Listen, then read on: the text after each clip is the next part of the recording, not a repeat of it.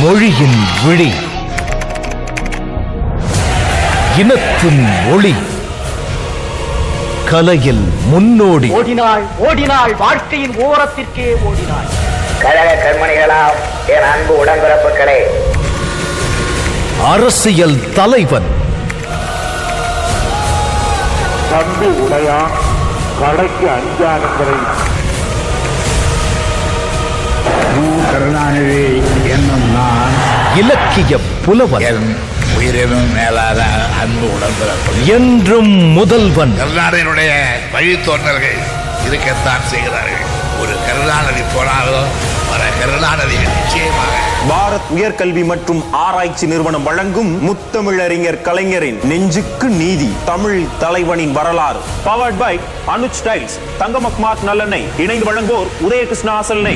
ராஜாஜி தமிழக முதல்வரானதும் இந்தியை பள்ளிக்கூடங்களில் கட்டாய பாடமாக்கினார். 1938 தொடங்கிய இந்திய எதிர்ப்பு போருக்கு பெரியார் தலைமை தாங்கினார். அறிஞர் அண்ணா, முத்தமிழ் காவலர் கியாபி விஸ்வநாதம், நாவலர் சோமசுந்தர பாரதியார், மூவலூர் ராமாமிர்தம் அம்மையார் இந்திய எதிர்ப்பு படையில் முன்வரிசையில் அணிவகுத்து நின்றனர். 1938 ஜூன் திங்கள் 3 சைதாப்பேட்டையில் கூடிய இந்திய எதிர்ப்பு மாநாட்டிற்கு மறைமலை அடிகள் தலைமை தாங்கினார். ஆம், நான் பிறந்த ஜூன் திங்கள் 3 தமிழ் காக்க இந்திய எதிர்ப்பு முதல் போருக்கு மக்களை திரட்டி எழுப்பும் மாநாட்டில் மறைமலை அடிகளார் தலைமை தாங்கினார் என்பதை எண்ணி எண்ணி இரும்பூது எய்துகிறேன்.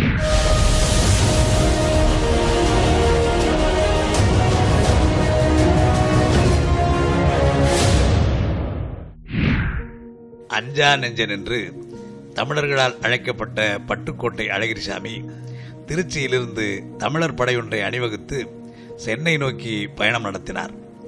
அந்த அணிவகுப்பில் மூவலூர் மூதாட்டி ராமாமிர்தம் அம்மையார், மணவை திருமலைசாமி ஆகியோர் முக்கியமானவர்கள்.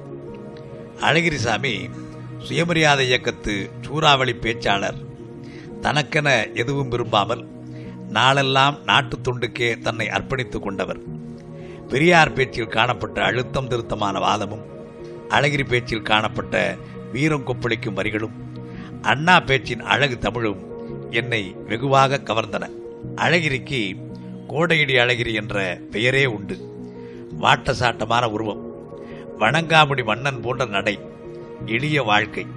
அவர் தலைமையில் தமிழர் படை வருகிறது சென்னை நோக்கி என்பது அப்போது மிக புரட்சிகரமான செய்தி. மூவலூர் அம்மையார் சமுதாய பணிக்காக தன்னை அர்ப்பணித்துக் கொண்டு செயல் வடிவில் பல நற்றொண்டுகளை ஆற்றியவர். விதவை திருமணங்கள் பலவற்றை நடத்தி வைத்து சுயமரியாதை இயக்க கருத்துக்களை நிறைவேற்றியவர் அந்த அம்மையார். தமிழர் படைக்கான உணவு முதலியவைகளை வழிநடுக தயாரிக்கும் பணியினை ஏற்றுக்கொண்டார். நறுக்கு தரித்தாற்போல் அரசியல் கருத்துக்களை எழுதும் நகர தூதன் என்ற வார ஏட்டுக்கு ஆசிரியர் மணவை திருமலைசாமி என்பார். பேனா நர்த்தனம் என்ற தலைப்பில் அவர் எழுதும்போது உண்மையிலேயே அவரது பேனா நடனமே புரியும். அவரும் தமிழர் படைக்கு ஒரு தளபதியாக திகழ்ந்தார். திருச்சியிலிருந்து 200 கல் தொலைவு நடந்தே சென்னைக்கு வரும் தமிழர் படைக்கு வழியெங்கும் உள்ள இந்திய எதிர்ப்பாளர்கள் வரவேற்புகள் நடத்தினர். இந்தியை ஆதரித்த காங்கிரஸ் நண்பர்கள் தமிழர் படைக்கு பல தொல்லைகளை கொடுத்தனர். தடி கொண்டு தாக்கினர், கல் கொண்டு வீசினர். எதற்கும் கலங்காது தமிழர் படை ஊருக்கு ஊர் அதிகமாக பெருகி சென்னை நோக்கி வீரநடை போட்டது. ஒரு கிராமத்து சாலையில் காங்கிரசார் செருப்புக்களை தோரணங்களாக கட்டி தமிழர் படைக்கு வரவேற்பு தருவதாக அவமானப்படுத்த முயன்றனர். அந்த தோரணங்களை அவிழ்த்து எறிய அந்த ஊரிலே உள்ள தமிழ் உணர்ச்சி பெற்றவர்கள் முனைந்தபோது அவர்களை அழகிரிசாமி தடுத்து அந்த தோரணத்திற்கு முன் நின்று கொண்டு பேசத் தொடங்கினார். மக்கள் ஆயிரக்கணக்கில் கூடினர். அழகிரிசாமி நிறுத்தவில்லை, பேசிக்கொண்டே இருந்தார். புலி உருவியது, சிம்மம் கர்ஜித்தது, கோடையடி குமுறியது. அழகிரியின் பேச்சு 2 மணி நேரத்தையும் கடந்தது. தமிழுக்கும் தமிழனுக்கும் வர இருக்கும் களங்கத்தை துடைக்கப் போகிறோம், எங்களுக்கு தமிழர்களே நீங்கள் தரும் வரவேற்பு இதுதான். ஆகாயத்தில் தொங்கவிட்ட செருப்புக்களை தரையில் பரப்பியிருந்தாலாவது ஆளுக்கு ஒரு ஜோடி மாட்டிக்கொண்டு நடப்போமே என்று அவர் முழங்கினார். மக்கள் வெள்ளம் ஆர்ப்பரித்தது. அந்த தோரணத்தை வெட்டி எறிய கிளம்பியது. அழகிரி அவர்களை தடுத்து கட்டியவர்களே அவிழ்க்கட்டும் என்று கூறினார். அழகிரி பேச்சை நிறுத்துவதற்கு முன்பே அந்த காங்கிரசார் ஓடி வந்து அழகிரியிடம் மன்னிப்பு கேட்டுக்கொண்டு அவர்கள் கட்டிய தோரணத்தை அவர்களே அவிழ்த்து எறிந்தனர். அது மட்டுமல்ல, தமிழர் படைக்கு தேநீர் விருந்தொன்று நடத்தி அதன் பின்னர் வழியனுப்பியும் வைத்தனர். தமிழர் படை 200 மைல் நீளத்திற்கு உள்ள சின்னஞ்சிறு கிராமங்களிலெல்லாம் இந்திய எதிர்ப்பு உணர்ச்சியை விதைத்து வந்தது. மாணவர்களை எவ்வாறு இந்திய எதிர்ப்பு ஈர்த்தது என்பதற்கு நானே ஒரு எடுத்துக்காட்டாக திகழ்ந்தேன். பள்ளி பருவத்தில் மாணவர்கள் பலரை இணைத்து சங்கங்கள் அமைப்பதில் எனக்கு தனி ஆர்வம் உண்டு. சிறுவர் சீர்திருத்த சங்கம், இளைஞர் சங்கம், இப்படி பல வாரந்தோறும் கூட்டங்கள், சிறப்பு தலைப்புகளில் சொற்பொழிவுகள். 1938 நாள்தோறும் மாலை நேரத்தில் மாணவர்கள் பலரை அணிவகுத்து திருவாரூர் வீதிகளில் ஊர்வலம் வருவேன். கையிலே தமிழ்கொடி. ராஜாஜி கட்டாய இந்தி என்னும் கட்டாரியால் தமிழ்த்தாயை குத்த முற்படுவது போன்ற படம் அமைந்த ஒரு வண்டி என் தலைமையில் அந்த ஊர்வலம். நான் எழுதிய ஒரு பாடல் மாணவர்கள் அனைவரும் சேர்ந்து ஒலிப்பர். வாருங்கள் எல்லோரும் போருக்கு சென்றிடுவோம், வந்திருக்கும் இந்தி பேயை விரட்டி திருப்பிடுவோம். இதுவே பாட்டின் பல்லவி. கையிலே புலி, வில், கயல் சின்னங்கள் குறித்த தமிழ்கொடி ஏந்திக்கொண்டு ஓடி வந்த இந்தி பெண்ணே கேள், நீ தேடி வந்த கோழை உள்ள நாடு அல்லவே என்று எழுதி பாடிய பவரி நடத்திய அந்த பாடல்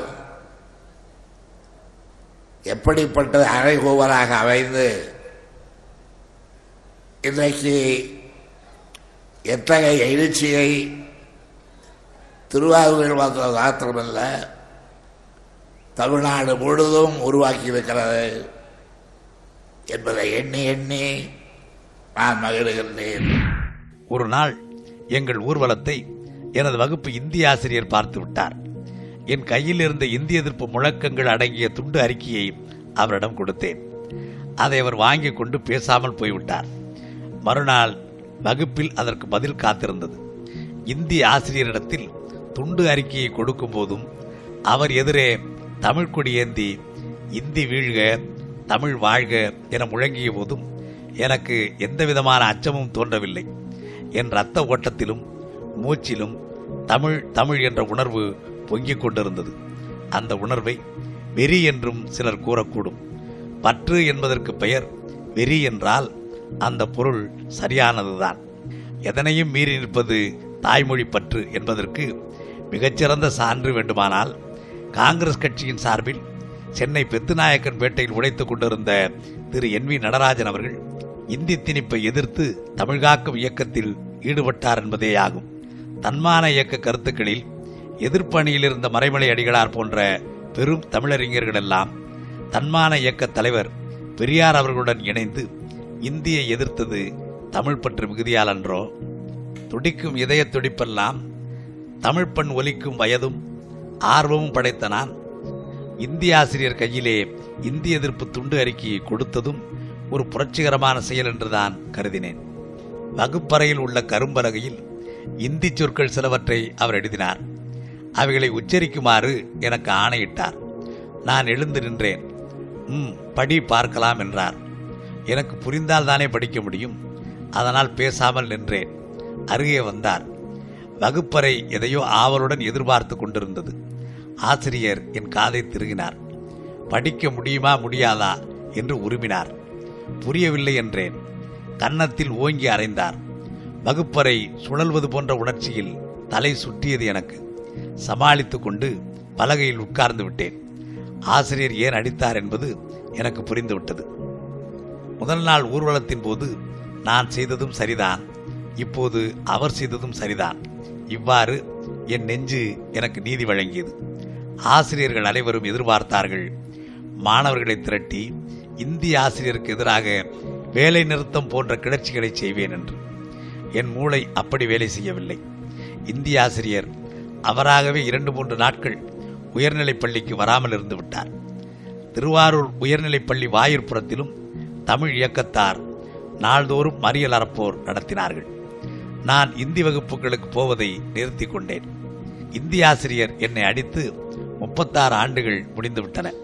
அதே இந்தி ஆசிரியர் சுமார் 5 ஆண்டுகளுக்கு முன் சென்னை மயிலையில் நடந்த ஓமியோபதி மாநாட்டுக்கு என்னை அழைத்து செல்ல வெளியிலே காத்து கொண்டிருந்தார்.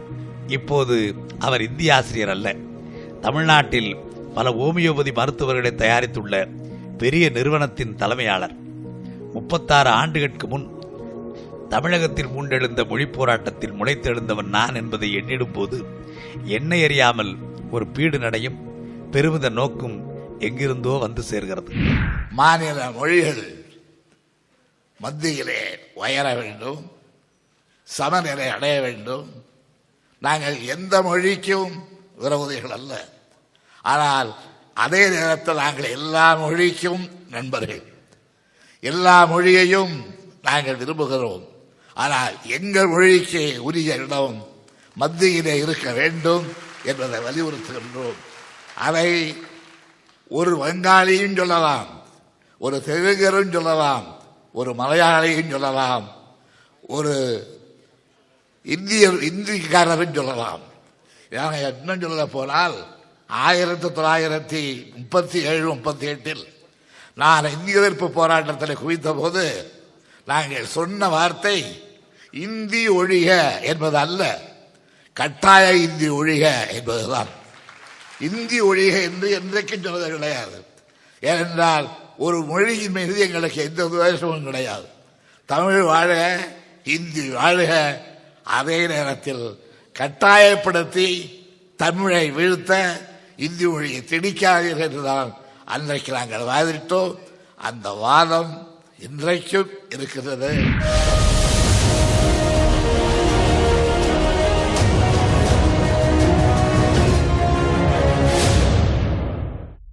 இன உணர்ச்சி ஊற்றெடுக்க, நமது தியாகம் தெரிய, உண்மை வெளிப்பட, உழைப்பு பலன் அளிக்க கட்டாய இந்தி நல்வாய்ப்பாக அமைந்தது.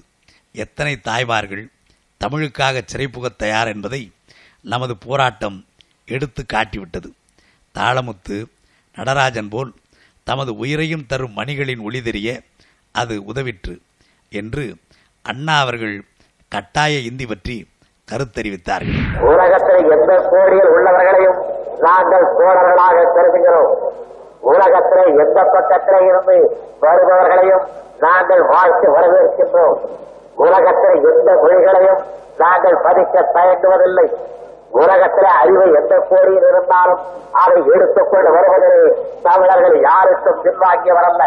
ஆனால் தமிழர்கள் தமக்கென்று உள்ளதை ஒரு கால விளக்க சம்மதிக்க மாட்டார்கள். ஏனென்றால் அவர்களிடத்திலே உள்ளது அறுவையானது என்பதனை அவர்கள் அல்ல, உலகத்தில் பல பக்கத்திலிருந்து வந்திருக்கின்ற ஆய்வாளர்கள் தெரிவிக்கின்றார்கள். அந்த மொழிக்கு எந்த கட்டத்திலாகிலும், எந்த நோக்கத்தோடாகிலும், எப்படிப்பட்டவராகிலும் அதற்கு தகுந்த இடமும் தனி மரியாதையும் உரிய உரிமையும் தரப்படாவிட்டால் தமிழகம் பொறுத்துக் கொள்ளாது என்பதையும் நாம் எடுத்துக்காட்ட கடமைப்பட்டிருக்கின்றோம். அப்படிப்பட்ட நேரத்தில்தான் ஒருவர் பள்ளிக்கூடத்திலிருந்து என்னை சந்திக்க வேண்டும் என்று விரும்பினார். அவர் எண்ணிக்கொண்டிருந்திருக்கிறார், கருணாநிதி என்றால் கிட்டத்தட்ட அவரை போன்ற வயதுடையவன், உருவமுடையவன் என்றெல்லாம். 15 வயது இளைஞனாக, மெலிந்த உருவினனாக நான் போய் எதிரே நின்றேன். அவர் சந்தேகத்துடன், நீங்கள் தானா மாணவ நேசன் நடத்துகிற கருணாநிதி என்று கேட்டார். மாணவ நேசன் என்பது நான் நடத்திய கையெழுத்து ஏடு. இப்போது கூட மாணவர்கள் பல இடங்களில் கையெழுத்து ஏடுகள் நடத்துகிறார்கள். கவிஞர் பாரதிதாசன் ஒரு முறை கையெழுத்து ஏட்டை படித்துவிட்டு, கைராட்டையால் நாடு முன்னேறும் என்பது எவ்வளவு பைத்தியக்காரத்தனமோ அவ்வளவு பைத்தியக்காரத்தனம் இந்த கையெழுத்து பத்திரிகையும் என்று மதிப்புரை எழுதி கொடுத்தார். மாணவர்கள் நடத்தும் கையெழுத்து ஏட்டால் நாடு ஒரேடியாக முன்னேறிவிடும் என்று யாரும் கூறவில்லை. சிறு துளி பெருவெள்ளம், பலர் சேர்ந்ததே நாடு. அந்த நாட்டின் எதிர்காலத்திற்குரியவர்கள் மாணவர்கள்.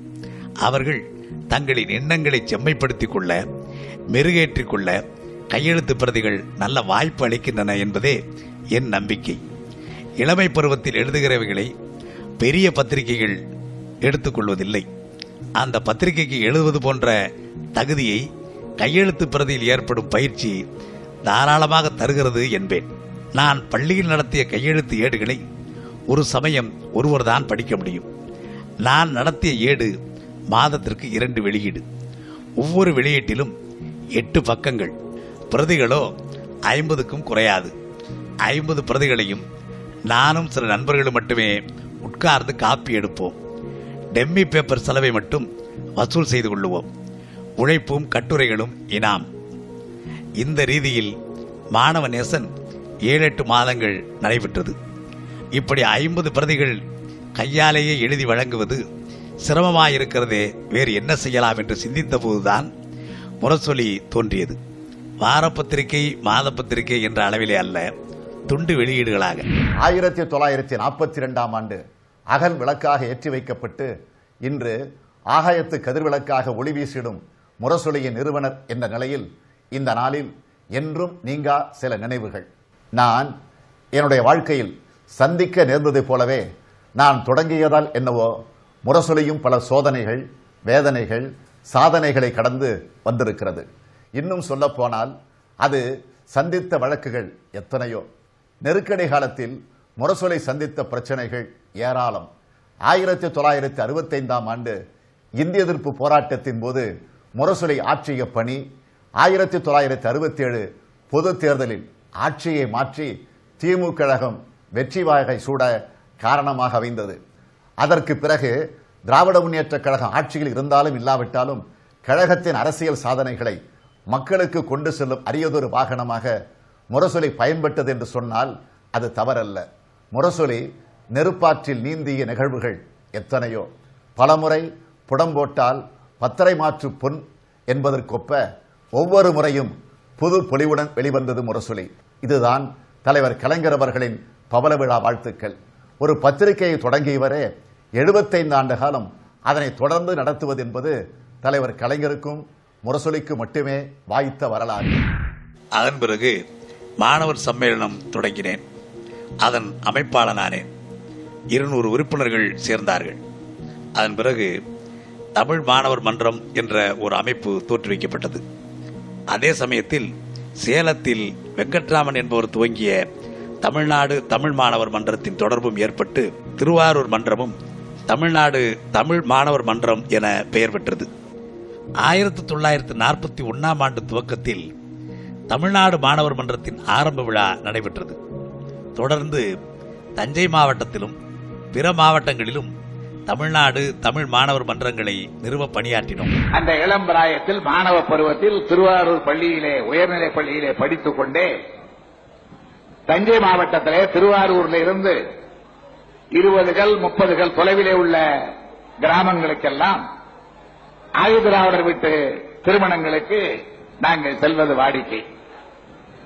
திருவாரூரிலே திராவிடர் கழகத்தினுடைய மாவட்ட செயலாளராக இருந்த VSP ஆகும் என்னுடைய நண்பன் கண்ணன், டாக்டர் விஜயராகவன், இப்படிப்பட்டவர்களோடு நான் வாரத்திலே ஒரு 3-4 நாளாவது காலையிலே 6 அல்லது 7 மணிக்கு புறப்பட்டு ஆயுதிராவிடர் காலனிகளுக்கு சென்று அங்கே மணவிழாக்களை நடத்தி வைப்பது வாடிக்கை. திராவிடர் கழக கொடியில் தஞ்சை மாவட்டத்திலே ஏராளமான ஆயுதிராவிடர்களுடைய காலனிகளிலே அன்றைக்கு பிறந்ததென்றால் அந்த கொடிகளை ஏற்றிய கை என்னுடைய கை என்பதை நான் இன்றைக்கும் பெருமையோடு எண்ணி பார்க்க விரும்புகின்றேன். அது என்னுடைய உரிமை. மன்றத்தின் ஆண்டு விழா 1942 ஆண்டு மிகச்சிறப்பாக திருவாரூரில் கொண்டாடப்பட்டது. தன்பொழிலில் உயில்பாடும் திருவாரூரில் தமிழ்நாடு தமிழ் மாணவர் மன்றங்கான் என துவங்கி கிளம்பிற்றுக்கான் தமிழ்ச்சிங்க கூட்டம், கிழித்தெறிய தேடுதுகான் பகை கூட்டத்தை என முழக்கவிடும் பாரதிதாசனின் பாட்டு அந்த விழாவுக்கென அவரால் வரையப்பட்டதுதான். திருவாரூரில் ஆண்டு விழா நடைபெறுகிறது. குடந்தையிலே தவமணிராசனும் கருணானந்தமும் நடத்திய திராவிடர் மாணவர் கழக மாநாடு துவங்குகிறது.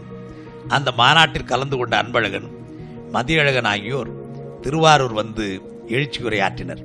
விழாவுக்கு அழைக்கப்பட்டிருந்தவர்கள் பெரும்பாலானோர் வரவில்லை.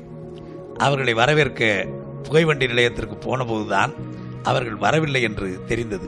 விழியிலே நீர் வருக நின்றேன். நல்ல வேளை, அப்போதுதான் அன்பழகன் மதியழகன் இருவரும் வந்து எனக்கு ஆறுதல் அளித்தனர். விழாவுக்கு ஒப்புக்கொண்டு வராதவர்கள் வழிச்செலவு பணத்தையாவது திருப்பி அனுப்பக்கூடாதா? அதுவும் இல்லை.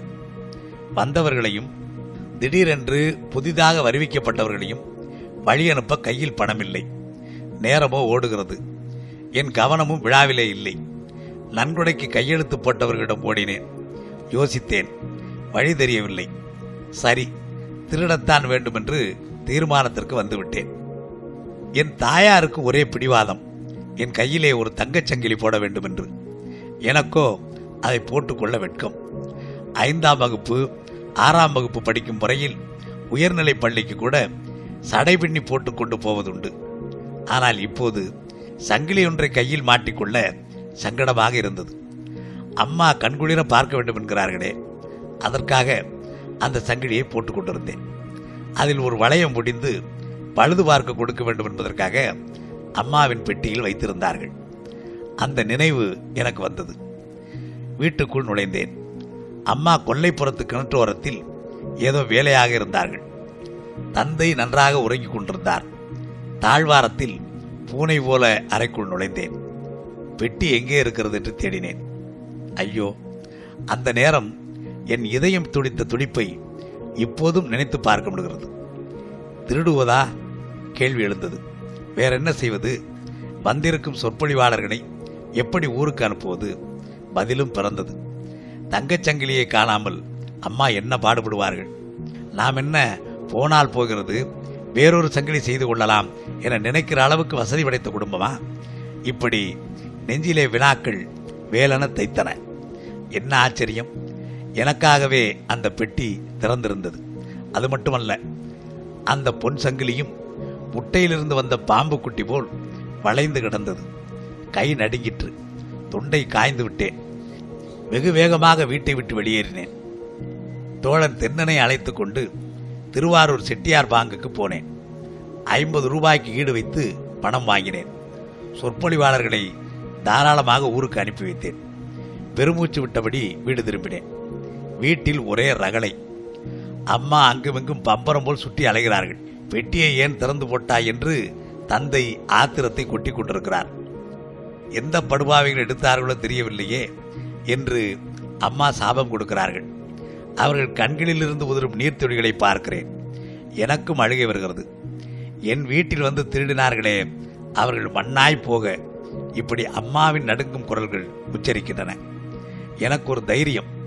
உலகில் பிறந்த எல்லோரும் தான் மண்ணாக போகப் போகிறோம் என்று.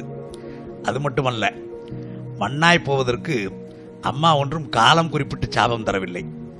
அதிலே ஒரு திருப்தி. நானும் அவர்களோடு சேர்ந்து கொண்டு தேட ஆரம்பித்தேன் சங்கிலியை. செட்டியார் பாங்கில் போய் தேட வேண்டிய பொருளை வீட்டின் மூளை முடுக்குகளிலெல்லாம் தேடினால் கிடைத்து விடுமா? மந்திரம் ஆருடமெல்லாம் கேட்டு பயனில்லை. அந்த வீட்டை விட்டு வேறு வீட்டிற்கு நாங்கள் குடிபோகிற வரையில் சுமார் 2-3 வருடங்கள் என் தாயாருக்கு அந்த வீட்டில் சங்கிலி தேடுவதுதான் வேலை. கொல்லை பக்கம் போனால் குப்பை மேட்டை கிளறி பார்ப்பார்கள். தண்ணீர் தேங்கி இருக்கும் குழியில் கிண்டி பார்ப்பார்கள். 50 ரூபாய்க்கு ஈடு வைக்கப்பட்ட சங்கிலி வட்டி வளர்ந்து மூழ்கி போகிற நிலையில் அதை விற்று கடனை கொடுத்துவிட்டு மிச்சப்பட்ட 4-5 ரூபாய்க்கு நானும் நண்பர்களும் ஹோட்டலில் சாப்பிட்டோம், சினிமா பார்த்தோம். சங்கிலியின் கதை அத்தோடு முடிந்தது. என் கையை தொட்டு தொட்டு பார்த்து, எங்க ஐயாவுக்கு வெறுங்கையா இருக்கே என்று அம்மா மனம் நொந்து கொள்வார்கள். நீண்ட காலத்திற்கு பின் நான் உண்மையை சொன்னதும் அதை கேட்டு மகிழ்ச்சியும் அடைந்தார்கள். குறும்புக்கார பிள்ளை என்று அவர்கள் நெஞ்சிலே எடும் பாராட்டு முகத்தின் மூலம் வெளிப்பட்டது. அதையும் உணர்ந்தேன். இப்படி தாயின் மனம் நோகுமாறு ஒரு முறையும், அடுத்து என் அருமை மனைவியின் மனம் நோகுமாறு ஒரு முறையும் திருடியிருக்கிறேன். மாணவர் மன்றத்தின் சார்பாக நடைபெற்ற பொதுக்கூட்டம் ஒன்றுக்கு தோழர் ஜனார்த்தனத்தை அழைத்திருந்தேன். வந்துவிட்டார். வருவதற்கு செலவுக்கு அனுப்பிவிட்டேன். போவதற்கு என்ன செய்வது?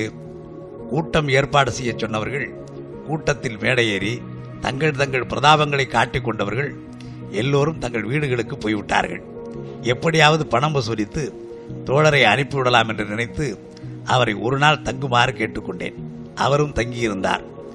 மறுநாள் மாலை வரையில் யாரும் சிக்கவில்லை. வீட்டுக்கு சென்றேன். என் திருமணத்தின் போது என் மனைவிக்கு பரிசாக தரப்பட்ட சந்தன கிண்ணம் ஒன்று இருந்தது. அதில் என் துணைவியாரின் மஞ்சள் குங்குமமெல்லாம் இருக்கும். அந்த கிண்ணத்தை எடுத்து ஒளித்தவாறு வெளியேறினேன். ஜேசிலன் என்ற உறவினர் ஒருவர், அவரிடம் கொடுத்து அந்த கிண்ணத்தின் மீது 10 ரூபாய் கடன் வாங்கி தருமாறு கெஞ்சினேன். பணம் வாங்கி தந்தார். பொதுக்கூட்ட விவகாரம் முடிவிட்டது. சந்தன கிண்ணத்தை தொலைத்து விட்டாள் என்று என் மனைவியை எல்லோரும் குறை கூறினார்கள், திட்டினார்கள். அவளால் பாவம் அழ முடிந்ததை தவிர பதில் சொல்ல முடியவில்லை. நானும் உண்மையை வெளியிடவில்லை. என் மனைவி படும் வேதனையை கண்டு மனதுக்குள் அழுது கொள்வேன். சேச்சே, எவ்வளவு கொடியவனாக நான் இருந்திருக்கிறேன். இல்லாவிட்டால் என் துணைவி சாவதற்குள்ளாவது அந்த உண்மையை நான் அவரிடம் சொல்லியிருக்கலாமே. தன் தவற்றினாலே அந்த அழகான சந்தன கிண்ணம் காணாமல் போய்விட்டதாக அவள் எண்ணியிருந்தாள். என் துணைவி மறைந்த பிறகுதான் சந்தன கிண்ணத்தின் நினைவு என்னை துளைத்தெடுத்தது. அந்த கிண்ணத்தை மீட்டு விடலாம் என்று நினைந்து முயன்றேன். கடன்பட்டது 10 ரூபாய் தான். 100 ரூபாய் தருகிறேன், அந்த கிண்ணம் திரும்ப வேண்டும் என்று கேட்டேன். என் அருமை மனைவி பத்மாவின் நினைவாக அந்த சந்தன கிண்ணம் வீட்டில் ஒளிவிடட்டும் என்று ஏங்கினேன். ஈடு வாங்கியவர்கள் அதை உருக்கி விட்டார்களாம். ஐயோ, அவர்கள் அந்த வெள்ளி கிண்ணத்தையா உருக்கினார்கள்? இல்லை இல்லை, என் உள்ளத்தை அல்லவா நெருப்பில் போட்டு உருக்கி விட்டார்கள். பாலைக்கிளியில வெயில் கொடுமையினால பாலைவனம் தயிச்சிடுறது. அப்ப 2 மான்கள், ஆண்மான் ஒன்று பெண்மான் ஒன்று. இந்த 2 மானும் தண்ணி கிடைக்காம நிழல் கிடைக்காம பாலைவனத்தில் அலையுது. அப்படி அலையும் பொழுது அதை பாடுறான் கபிலர். பாடுறாரு, இந்நிழல் இம்மையால் வருந்திய மடப்பிணைக்கு தன்னிழலை கொடுத்தளிக்கும் கலை. நிழலே இல்லாம அலையுது. அப்ப அந்த ஆணுக்கு வர்ற அக்கறையை பாருங்க. தன்னுடைய மனைவிக்கு, மனைவியான மானுக்கு, தன்னுடைய இணை மானுக்கு நிழல் கிடைக்க வேண்டும் என்ற அக்கறையில் அந்த வெயிலில், கொடுமையான வெயிலில் ஆன்மா நின்று கொண்டு அந்த நிழல்ல நீ படுத்துக என்று பெண்மானை படுக்க வைக்கிறது. வெயில் கொடுமைக்கு அந்த காலத்திலேயே பெண்களிடம் ஆண்கள் பரிவாக இருக்க வேண்டும் என்று சங்ககால புலவனே எழுதி காட்டிருக்கிறான். இந்நிழல் இன்மையால் வருந்திய மடப்பிணைக்கு தன்னிழலை கொடுத்தளிக்கும் கலை. இனிய நிழல் இல்லாமல் வருந்துகின்ற பெண்மானுக்கு தன்னுடைய நிழலை கொடுத்து விட்டு நின்று கொண்டிருந்தது கலைமான், ஆண்மான் என்கின்றான்.